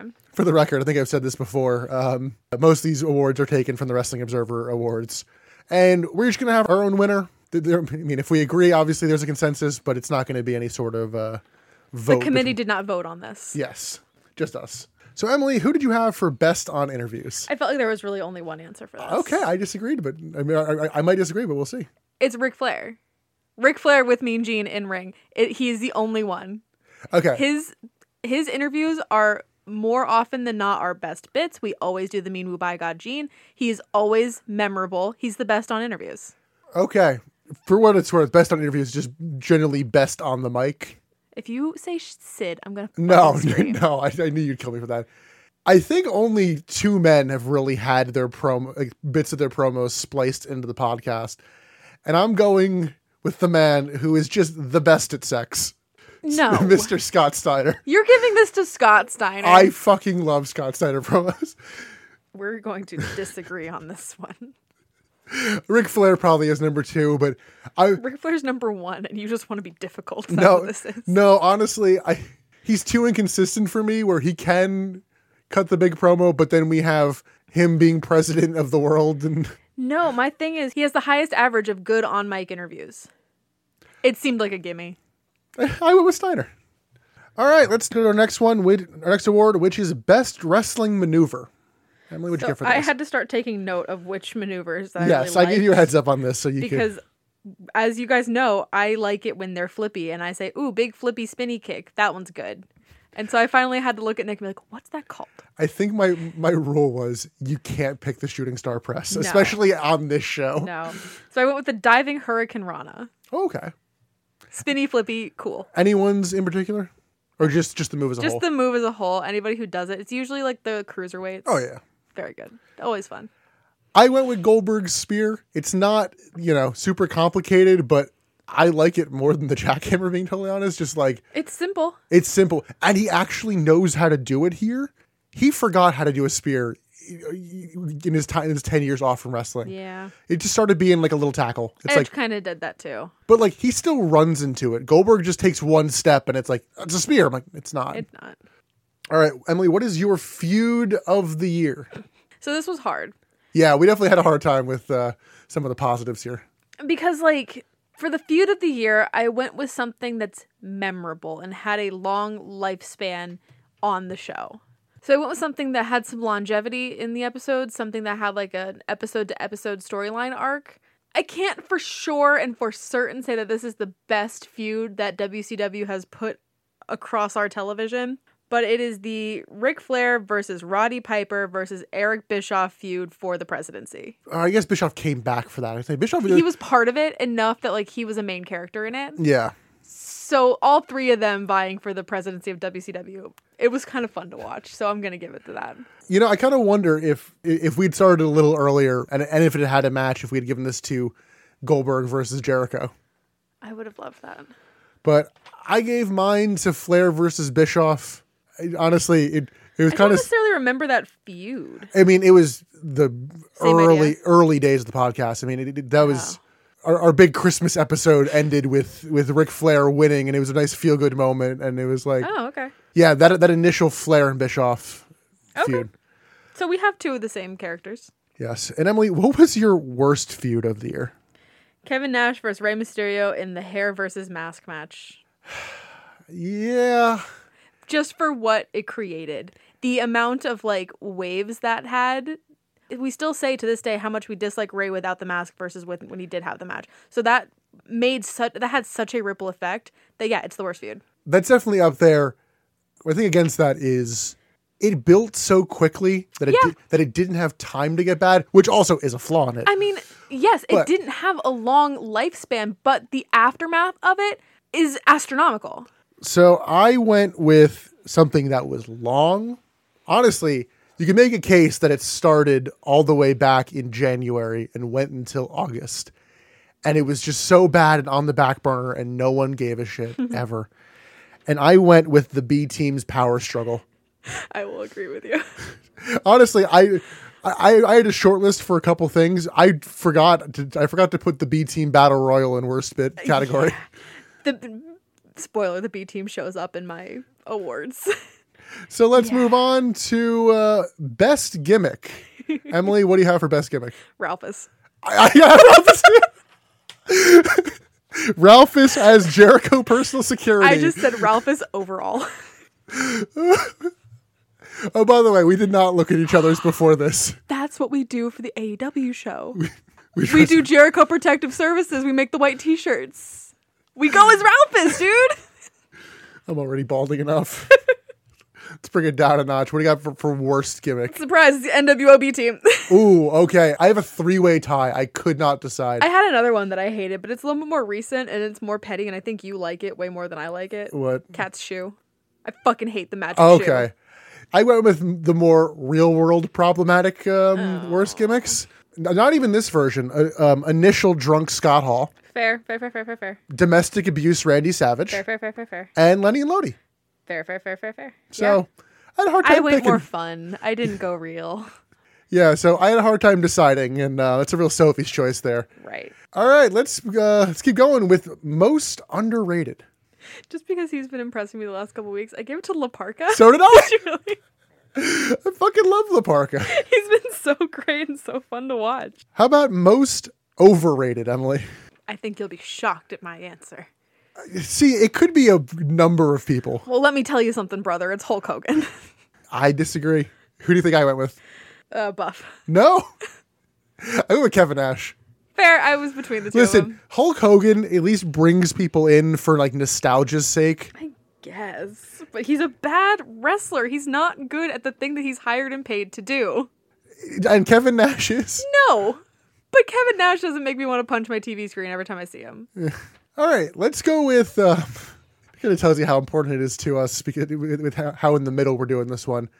The best pay per view and the worst pay per view. Oh, okay. All right, let's start with the best pay per view. What'd you end up with? Slamboree. Do you remember the main event of Slamboree? So the main event of Slamboree was Kevin Nash versus DDP. And there was apparently a um, Roddy Piper versus Ric Flair match that I was obsessed with, according to my notes. I thought it was quite fun and stupid.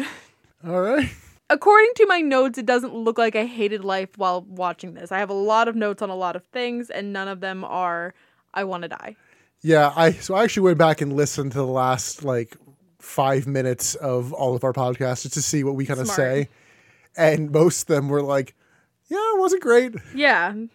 So honestly, both of us almost picked Halloween Havoc until we actually went back to look at the card and went, Yeah, it wasn't great. "Oh, maybe not." Uh, I'm going with Spring Stampede. When you actually look at the card, I'm like, "Okay, yeah, this probably was the best show." And the main event of that was the Four Corners match with DDP, Ric Flair, Hogan, and Sting. Okay. Which I mean, that sounds good. Which which wrote Hogan out for a while, so it had. oh, a, is that it the added one that buff on fucked his Oh. knee up? Yeah. Emily, what is your worst pay per view? Starcade. I almost asked why, but uh, why don't you tell everybody, everybody anyway? What, what do you think is why? the stun gun. Exactly. I actually thought that the rest of Starcade wasn't that bad. No surprise, people who've been listening f- for a while. I gave it a Super Brawl. A couple of the more recent ones have been really bad, but I think Super Brawl is the show that broke my expectations for pay per views. That's fair. Super Brawl had a Jericho Perry Saturn match ending by count out when Perry Saturn just walked out of the match. Uh, the hair versus mask match, Roddy Piper versus Scott Hall in an awful match. Goldberg and Bam Bam Bigelow in a d- you know a meh match, and then main event Hogan and Ric Flair. So not much to hang your hat on. Yeah.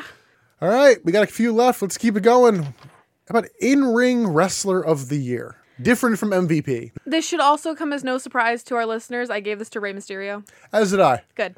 You see a Rey Mysterio match, you know it's going to be pretty good. It's going to be at least watchable. and Rey is far enough out of the main event to where it probably won't be super fucky. Yes. Exactly. He will actually put his all into a match and not, you know, make a joke of it.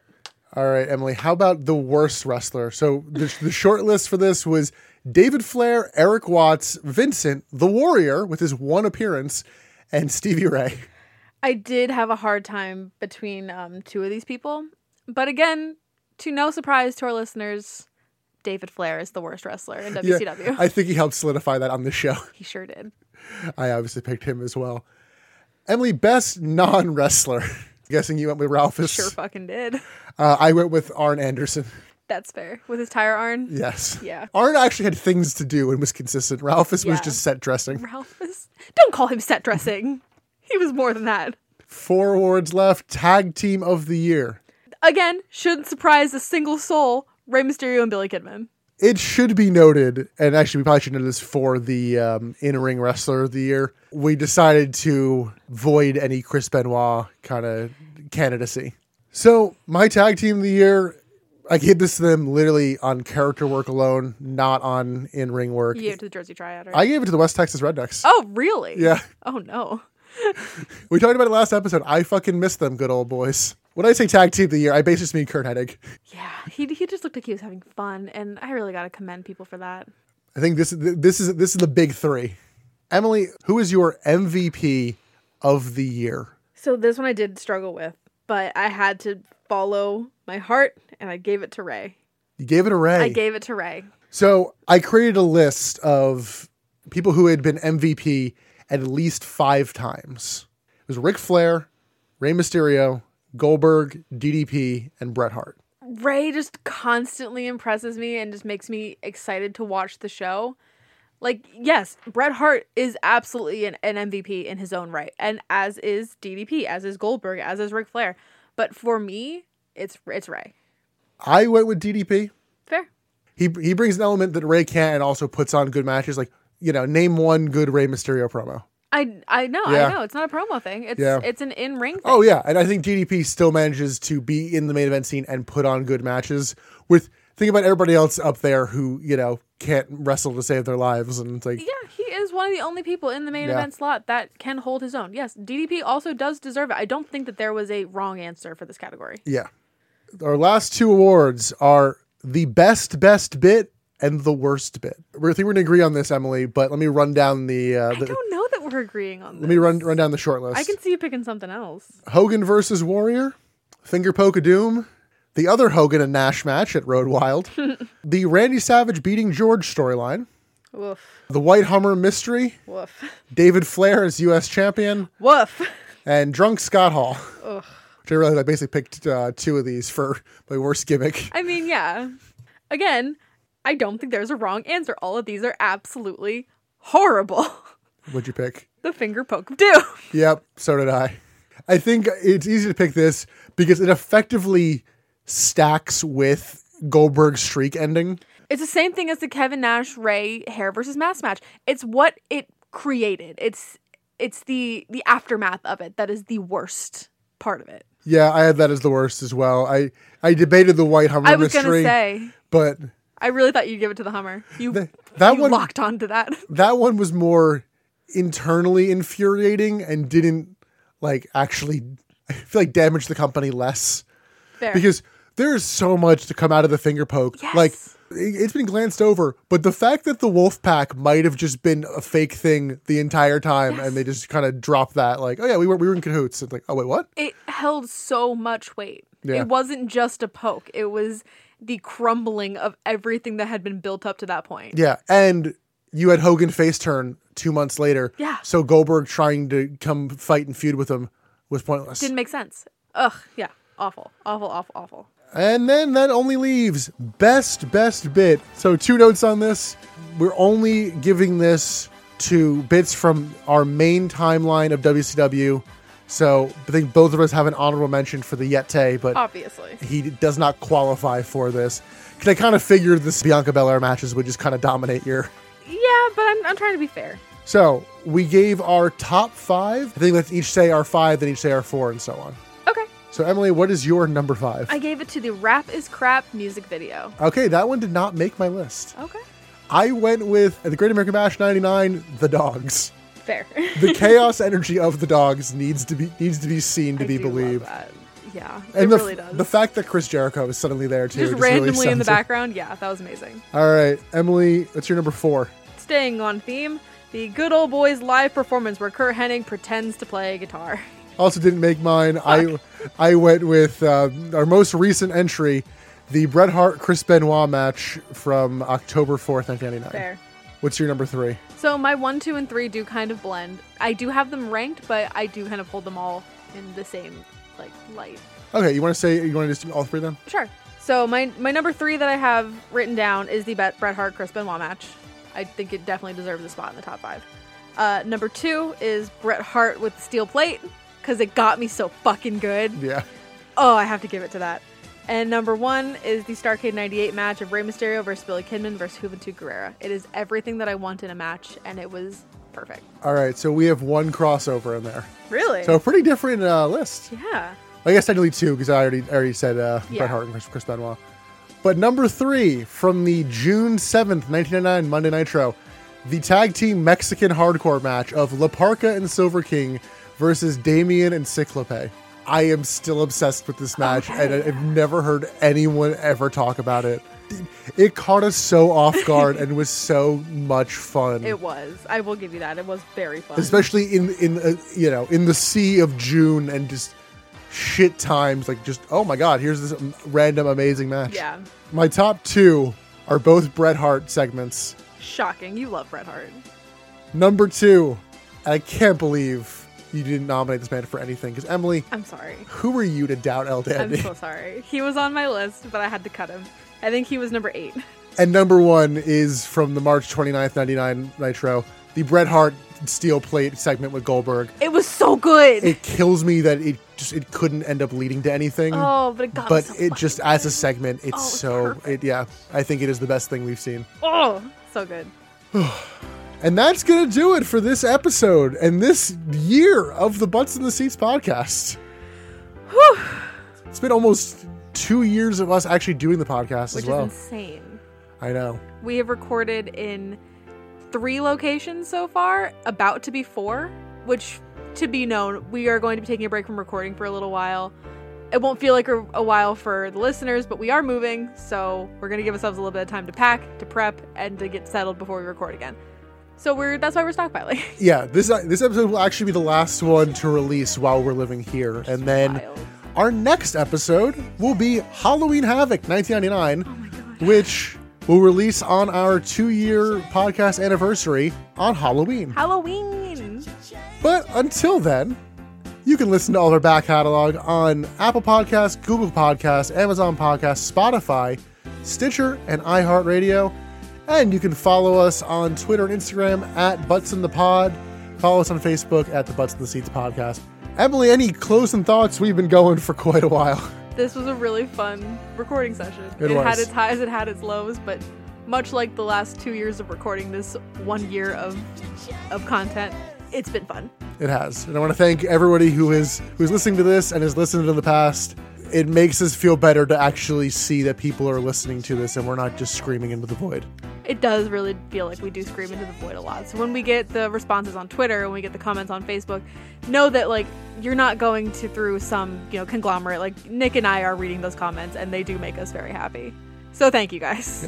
I think that's gonna do it for us on this recording session. Yeah, so until it's time to get spooky, Spooky. I'm Nick, I am Emily. and thank you for listening to the Butts in the Seats podcast. Bye.